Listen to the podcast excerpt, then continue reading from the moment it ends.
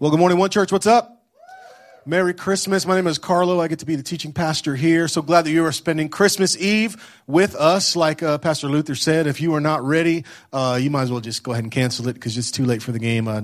Hope everything is ready. Hope you can leave here and rest and party and celebrate and have a great Christmas tomorrow, Christmas Eve tonight. We're just glad that you're here. We're wrapping up our Oh What Fun series today. You know, 2017 was the year that many people wish they could give back.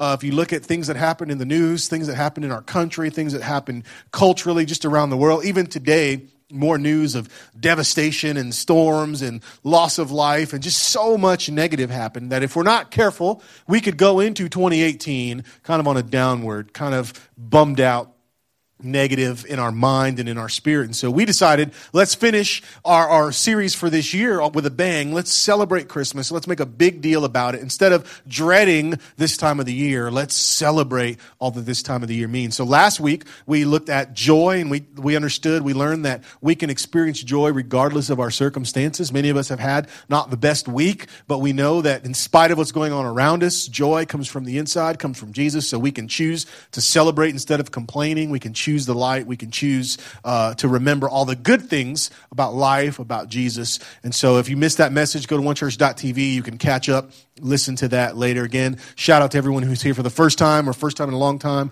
watching online. We're glad that you are with us today. Today we're going to talk about party stories, and we're going to be in Matthew and in Luke in the New Testament, and we'll get there in just a few. Do you have any crazy party stories? Like crazy party stories? If I know onechurch.tv, I know the answer to that question is a resounding yes, right? Some of y'all had a crazy party last night, but that's none of my business. But I'm just saying, we're familiar with some crazy party stories. I remember when I was about 17, 18 years old, hanging out with a friend of mine. His name was Mike. Mike was about 18. And Mike's dad had a lot of money, and so his dad let us use a lot of that money to hang out. And we had another friend, and Billy, he was about 16 at the time. And so we found ourselves with a lot of money and a lot of time in Pensacola, Florida, hanging out with nothing to do but do what 18-year-olds do, which is be crazy and spend money and be destructive. And so we had this hotel room that we had, and we'd done all the stuff, made the noise, pulled all the pranks, and we got a little bit bored. And we noticed there was a fireworks tent just up the road from us, and so we said, well, that would just be wrong of us to not go to the fireworks tent and spend some of this money. And so went to the fireworks tent, bought a bunch of stuff, didn't know what we were going to do with it yet, but we knew we were going to have some fun with it. But, it was still like the middle of the day, and we didn't want to wait till it got dark to shoot the fireworks off. And so we figured, well, it's kind of dark in this room if we close the curtain. And so we were like, wouldn't that be fun to light some fireworks in the room? And this is just me and Mike talking, right? Mike is about 6'6", and I'm kind of my height now, about 6 foot. And Billy's like 4'11" at the time. I think he's grown to like 5'1.5" now.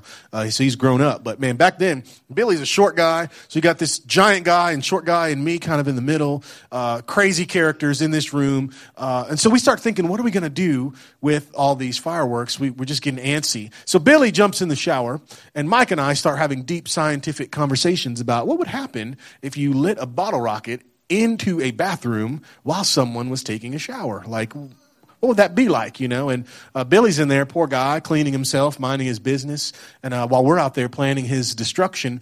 And so, like any good scientist, we couldn't let the questions go unanswered. Well, this is for the greater good of the world. We have to know what would happen. And so we start lighting random fireworks and throwing them into the shower, into the bathroom, throwing them over the shower, firecracker, pow, poor Billy's in there screaming and falling and yelling. And we decided to make sure he couldn't get back out. So we took one of the mattresses off of the bed and we propped it up against the door. And we had a bungee cord. Every good party story has a bungee cord in it. And we had a bungee cord. I don't know why, but we had one. So we bungeed the mattress. Don't try this at home, kids. We bungeed the mattress to the door so we can control and open it. But there's no way he could open it from the outside. And it was like 20 minutes of just chaos, throwing things in there. Threw some smoke bombs in there. And like on the fifth smoke bomb, we realized that's probably not the healthiest thing right now. Like the firecrackers were any safer, but probably not healthy to be throwing smoke bombs in this shower while this guy's in there breathing.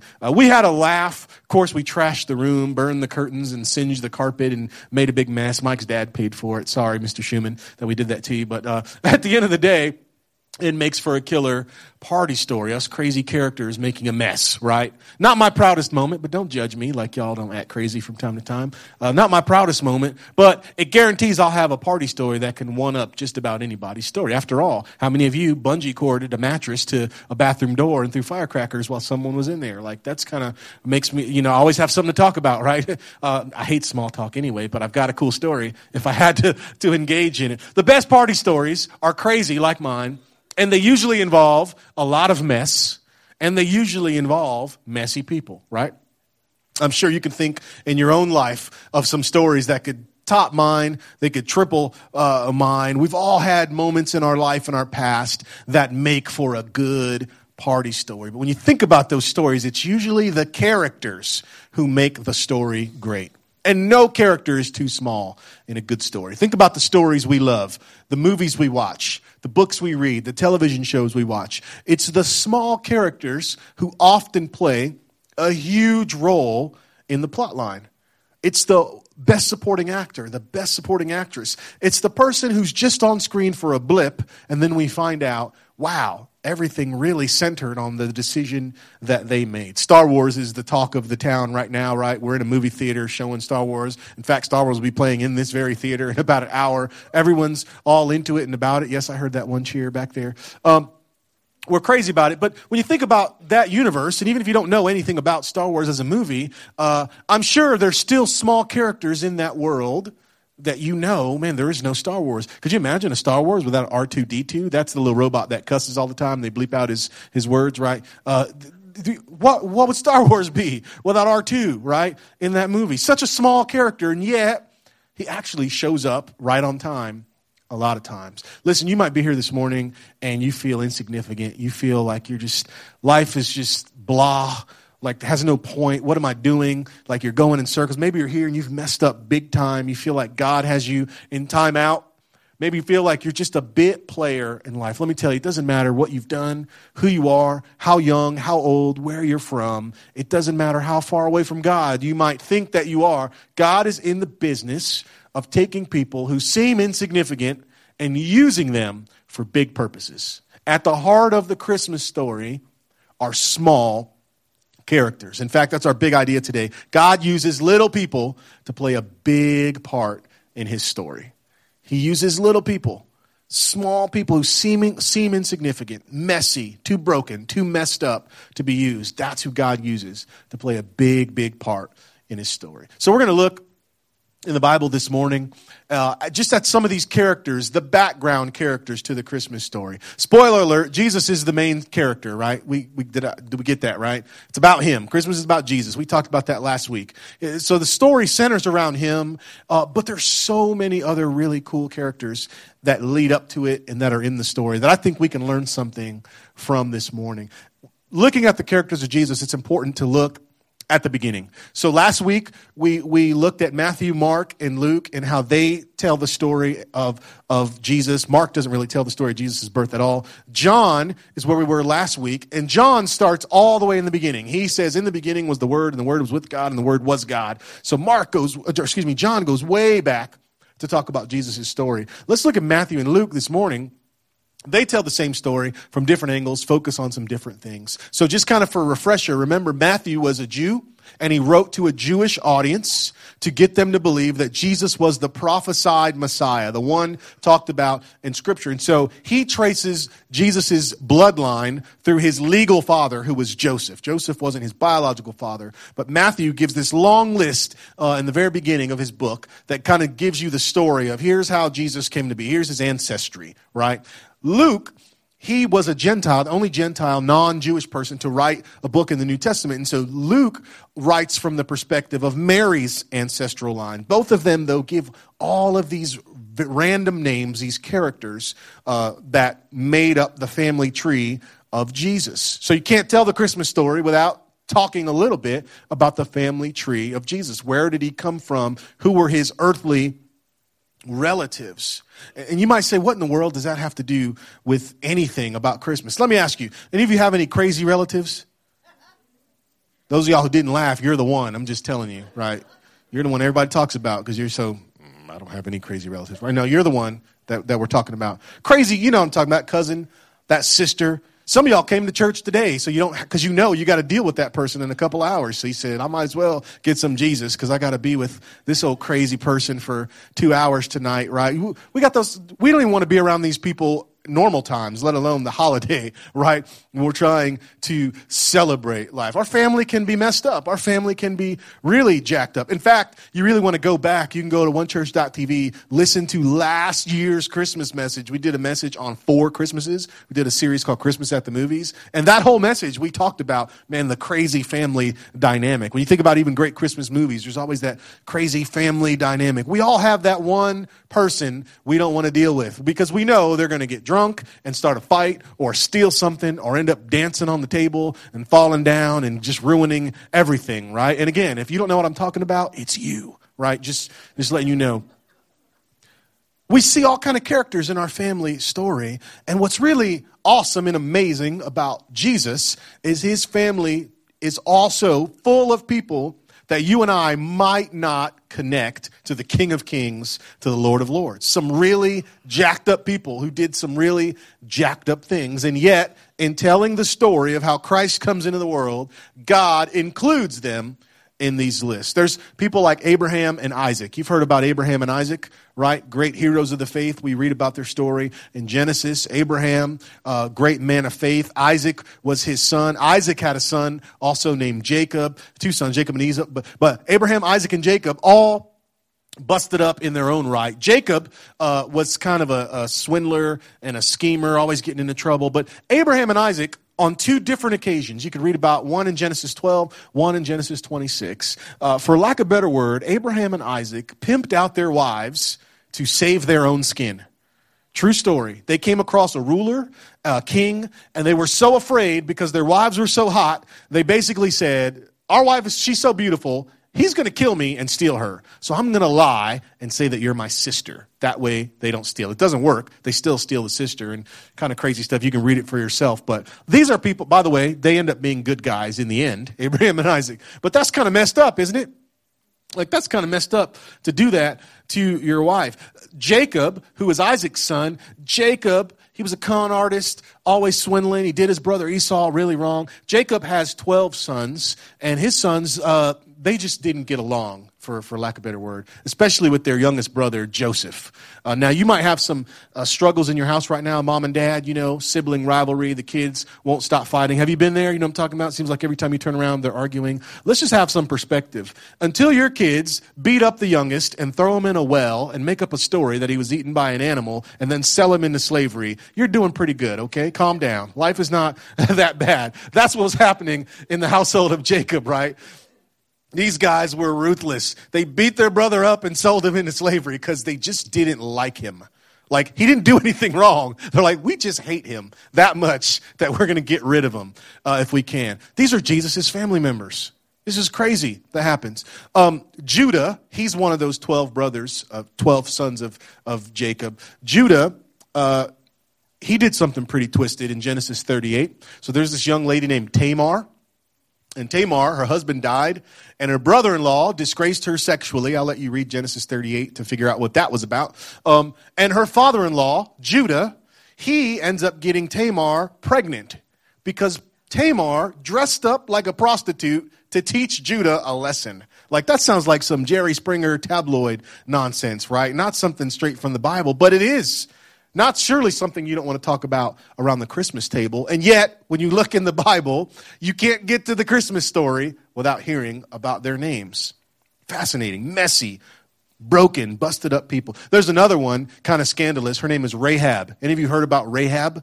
Rahab's story is found in the book of Joshua. Rahab.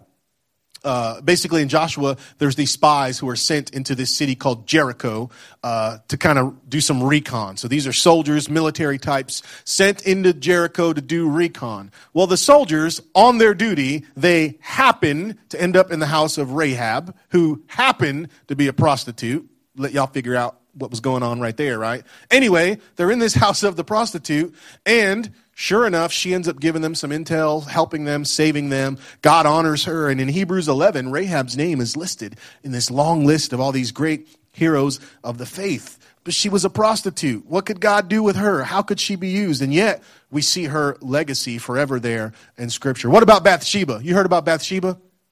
What a wild name, right? Bathsheba was taking a bath. Sorry for the dad joke there. I didn't mean to do it, but it's really easy. Bathsheba was taking a bath, and King David saw her taking a bath again. And David said, I would like some of that. And so David sent for her, and David lays with her, and she gets pregnant. By the way, Bathsheba's married to another dude, not named David, dude named Uriah. David finds out she's pregnant and says, I know what I'll do. I'll kill Uriah, and then I'll try to cover everything up. And it's a hot mess of a story. You can read about that in 2 Samuel chapter 11. Why am I talking about these crazy, scandalous people? Because this is Jesus' family. They're part of the Christmas story. These are his ancestors. These are the crazy uncles and great-grandparents that you might not want to talk about. We see them right here in the Bible. You thought you had a crazy past, right? There's another person who wasn't scandalous, thank God, named Ruth. And Ruth's story is interesting. She's part of Jesus' family. Ruth's story is interesting because Ruth came from a race of people who hated God's people. They opposed the Jewish people all the time. And yet Ruth, she shows herself faithful to God, and God honors her by... She gets her name in the Bible, and great things happen through her story. You can read about the story of Ruth, wait for it, in the book of Ruth. Pretty cool. On the surface, all these people look like they shouldn't amount to anything, couldn't amount to anything, yet God uses them to bring about the salvation of mankind. If God saw fit to save a bunch of prostitutes and criminals and thieves and murderers and scandalous people, don't ever tell me that someone is a lost cause. If I look at the family tree of the Savior of the universe and it's full of busted up, broken people just like you, just like me, you can't tell me that God doesn't use little people to play a big part in his story. He does.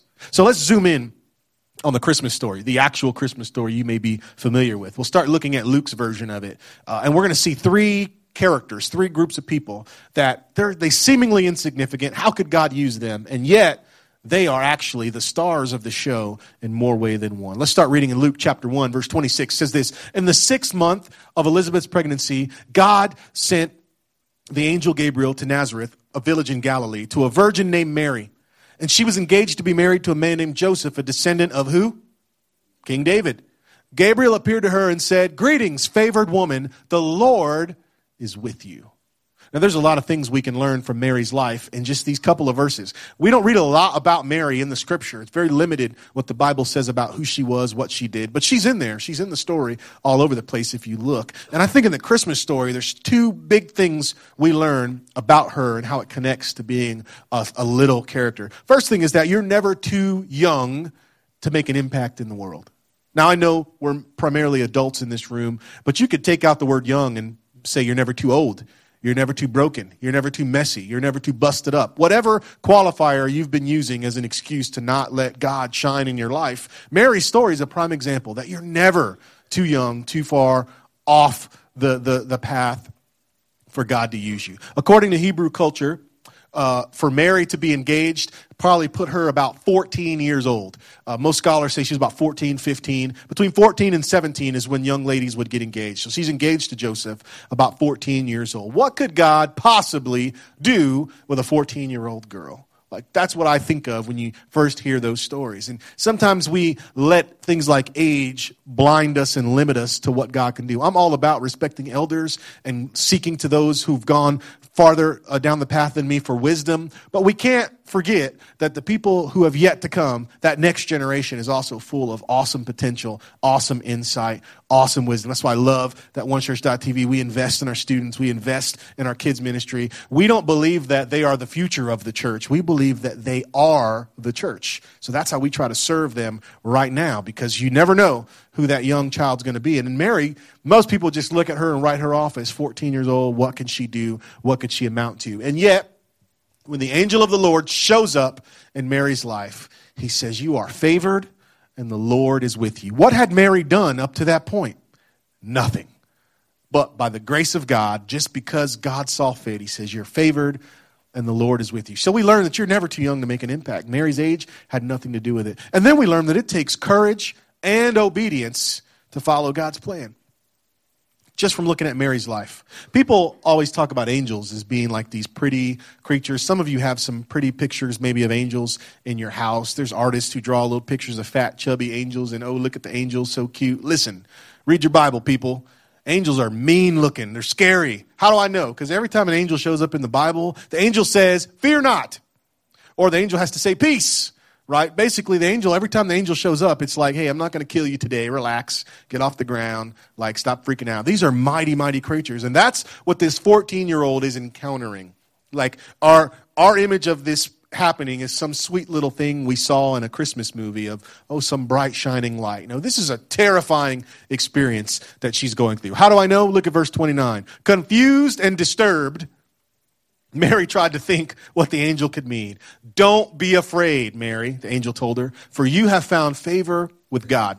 You will conceive and give birth to a son, and you will name him Jesus. He will be very great and will be called the Son of the Most High. The Lord God will give him the throne of his ancestor David, and he will reign over Israel forever. His kingdom will never end." Mary asked the angel, "But how can this be? I am a virgin." And the angel replied, "The Holy Spirit will come upon you, and the power of the Most High will overshadow you. So the baby to be born will be holy, and he will be called the Son of God. What's more, your relative Elizabeth has become pregnant in her old age. People used to say she was barren, but she has conceived a son and is now in her 6th month. For the word of God will never fail." That's a lot of information to just drop on a little 14-year-old, isn't it? Like, out of nowhere. Hey, by the way, you're favored. God has chosen you. The Savior of the world is going to come through you. I know you're a virgin. Don't worry about that. We got that taken care of. Holy Spirit's going to make that happen. You're going to have this baby. Call him Jesus. I don't care that you want to name him after your uncle or your brother. Don't be calling him Rufus or Dante or any of that stuff. This is going to be Jesus, right?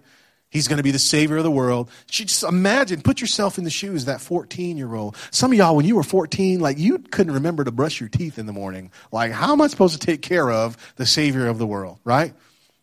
Some of you got ready to go to church today and legit forgot that your child was still in the house. Oh, yeah, I got to bring them too, right? 14 years old, the Savior of the world's going to come through you. No pressure, Mary. I don't know about you. That's a big pill. I'm a grown man reading that thousands of years later, and I still have to read it 7 times for the weight of what this angel is telling her to do. She knew what would happen. If anyone found out she was pregnant before she got married, their culture said, kill her. Like, stone her, kill her. Or at best, break off the engagement, and she has to live her life in shame and outcast. I don't know about you, but I would be freaking out if I was Mary. And yet, her reply is powerful. I don't know if you highlight your Bible. If you use the Bible app, you know you can highlight it. But this is one of those verses I think everyone should highlight. Verse 38, here's Mary's response. Mary responded, "I am the Lord's servant. May everything you said about me come true." And the angel left her. All that news gets dropped on this 14-year-old, insignificant, out-of-nowhere character. And she responds in the only way we should respond to God. "I am your servant. Yes, Lord. Whatever you said, let it happen to me. I'll do it." That's courage. That's boldness. And we don't see this coming from some hyper-religious person. We don't see this coming from somebody who's got it all together. This is just a girl graced by God, 14 years old, that God says, "I'm with you, and I'm going to use you." What do we do with the Marys of today?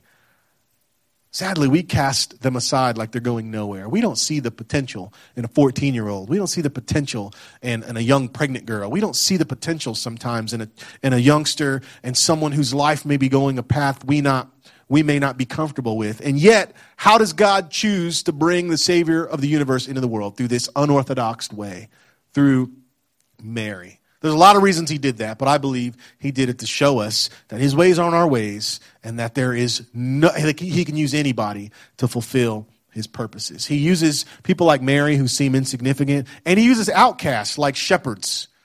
The shepherds play a cool part in this story. They were the lowest on the totem pole in the ancient Near East. In biblical times, the shepherds, they couldn't keep up with the ritual cleansing and all of the dietary stuff necessarily. And so they didn't get to go to temple. They were out in the fields with their flocks. So they were isolated. They were dirty. They were unclean. They were alone. They were kind of roughneck people that most of society wanted to avoid. Like the worst thing a dad could hear is, hey, Dad, here's this shepherd boy that I want to marry. Like that was not a good look back in those days. Yet of all the people that God could have told first about the arrival of Jesus, the birth announcement that the Savior of the world has come. Of all the people he could have come to, he doesn't go to the rich. He doesn't go to the affluent. God doesn't go to the political rulers of the day. Guess who God uses to set the standard for Christian ministry?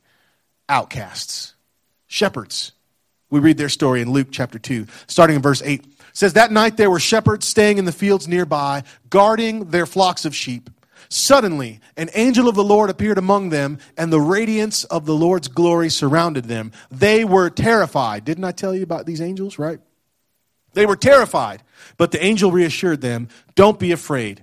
I bring you good news that will bring great joy to who? All people. That means the outcast, the disenfranchised, the one that no one cares about.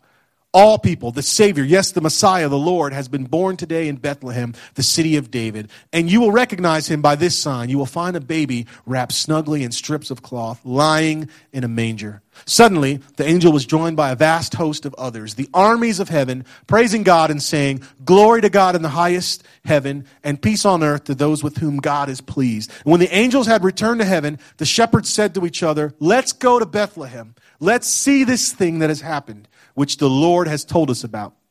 They hurried to the village and found Mary and Joseph, and there was the baby lying in a manger. And after seeing him, the shepherds told everyone what happened and what the angel had said about them, about this child. And all who heard the shepherd's story were astonished. The first people we see going and spreading the good news, the gospel, that there's a Savior, that God has come for all people, guess who it is? It's not some preacher in a fancy suit. It's not some biblical scholar. It's a bunch of outcasts. They're the first people who run and go and tell everyone, Jesus has been born. Salvation is here.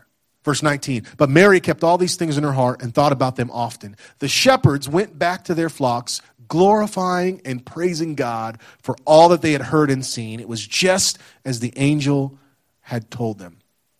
God uses little people to play a big part in his story. He used a 14-year-old girl to bring about the Savior of the world. He uses a bunch of outcast shepherds to be the first ones to not just hear that Jesus is born, but to actually go and do ministry and tell people this great news. I wish we had a lot of time to dig into these guys, but we don't. The third group of characters are the Magi, the wise men. Have you heard of them? Of course you have. Who were they? They were actually pagan astrologers from what is now the country of Iran. It's the part of the world that they were from. They studied the skies. They practiced medicine and natural sciences. They were in constant search of truth. Of all the characters in this story, these guys would be my friends because these were the nerds. Like, these were the guys whose their heads were in books, and they had their degrees, and they loved to ask tough questions and explore and run experiments. I'm like, yes, those are my people, my tribe, right? You know, they probably they didn't have video games, but they were playing them if they did have them, right? These were nerdy, seeker guys in search of truth, in search of the newest thing, the newest idea. They weren't Jewish. They didn't believe necessarily in the God of Abraham, Isaac, and Jacob. Their story is found in Matthew chapter 2. It says this, Jesus was born in Bethlehem in Judea during the reign of King Herod. So this is Matthew's version. About that time, some wise men from eastern lands arrived in Jerusalem asking, where is the newborn King of the Jews? We saw his star as it rose, and we have come to what? Worship him. That's a big leap. So what's happening here is you have these seekers looking for truth, and as they look for truth, they're studying different religions, they're studying science, they're studying the earth, they're running all their experiments, they're playing with their medicine, they're doing all their stuff, and they stumble upon Hebrew scriptures, probably the book of Isaiah, and they read these prophecies about the Messiah to come, and they start reading all these prophetic books, and they start making the connection between this star and what they've read, and they determine this has to be the Messiah. This has to be the Savior of the world. This has to be the King of the universe. We're going to go and see him. They were so impacted by what they'd seen that they risked life, and limb and finances to go see the new king born, Savior of the world. I know Christians who've been Christians for 20 years, they won't risk getting the sniffles to come to church if it's too cold outside. And these guys risked everything. They didn't know God like we know God. They didn't have the Bible like we have the Bible, but they were so impacted by what they saw, they risked everything to go and find him and see him and worship him. They weren't Jewish, they weren't churchy, they weren't religious by any definition we would think of right now. And yet, look who God reveals this awesome truth that a Savior is born to. Some seekers. People who are far from God. That's who God shows. So before we even get 3 chapters into the Gospel of Matthew or the Gospel of Luke, we have laid out for us Jesus' messy family tree, 14-year-old pregnant girl, outcast shepherds, and a bunch of people far from God into their science, into their search for knowledge. And yet, that's who God shows up to first. Don't tell me you have to have it all together. I don't see that in the Bible. Don't tell me you have to be perfect to follow Jesus. We don't see that when we look at the Christmas story. We see a Savior loving us enough to send his son to the broken for the broken. Where are you at in this Christmas story? Which one of those characters do you identify with the most? Some of you might feel like Mary. You feel unqualified. Who am I? What could God do with me? Maybe you feel like a shepherd and you've believed the lie that you're too rough around the edges. You've got some bad habits in your life. And so you think that, I'll just stay away from this God thing. Maybe you're like those seekers, those skeptics. You just have a lot of confidence in your logic and your science and your rational thought. And it just doesn't connect with this faith stuff. And so you stay away from church. So many times I hear people say, I'm not good enough. I don't know enough Bible. All I know is that when I look at the story of Christmas, I see God showing up to who many of us are, who many of us were. People desperately in need of a Savior who's willing to come and reach us. And that's what God does. When God tells the story of how Christ came to earth, he chose to tell it through a group of people who seem small, who seem insignificant, who seem far from God, and yet they play a huge part in his story. Let me encourage you that you have a part too. You have a part in that story. It's what I love about our church, that we know that we don't want to make it hard for people to come to God, that we realize we are the mess that Jesus came to save, and so we want to reach everybody. How do we live it out? Real quick, 3 things that we can do to live out this Christmas story more than ever. We talked about this last week, and I'll just reiterate it again today. First thing is we have to make Christmas a party.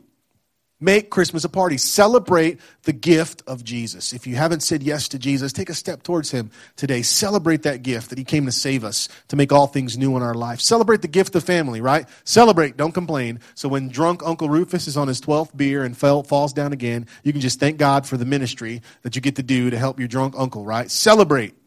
Celebrate the gift of life. Second thing is this. If we're here and we've said yes to Jesus, let's go to the messy. This week, let's find those messy people we know and bring them with us. Next week, we kick off a brand new series about getting our life in order, getting our life together. You don't want to miss it. Don't wait. Don't be that person telling us how 2018 is going to be your year. You said that last year. It didn't change anything. You're not fooling anybody. Don't waste the last week of 2017 talking about what you're going to do. I dare you to do something. Invite someone, bring someone with you next Sunday so we can take those bold steps. Right now, we can finish the year strong. And then finally, be light to the seeker. Someone's looking for hope. They're looking for truth. They're looking for Jesus, and they're going to see it in us. That's why we just, how do I live it out practically? Just do the things we've talked about all year at onechurch.tv. Be a part of community. Serve those who need help. Invest and invite in the people already in your life. Be Jesus where you are. Share your story where you are, and you'll be amazed at how God will use you. God uses little people play a big part in his story. I pray that we would leave here making a big deal about this Christmas story, celebrating the party that is God coming to save us. Let's pray. God, thank you so much for the power of your word. Help us to live for you, to trust in you alone. God, I pray that no matter who we are in this room, if we've never said yes to you, that today would be the day we say, God, forgive me, help me. I've tried to do it on my own for too many times. God, I pray that you would Invade the space of those, God, who are running from you, and instead invite them into a relationship with you. Let them take a step towards you. For those of us here who love you, who live for you, God, I pray that we would make a big deal about the Christ of Christmas, not just this time of year, but all throughout the year. But since it is this time of the year, God, let us embrace you, embrace the truth of who you are for us. Help us to be bold and living for you and loving others. Thank you, God, that you saw fit to use us. Help us to do our part in living out who we are in your story. We love you in the strong name of Jesus. Amen. Would you stand with me? Let's sing.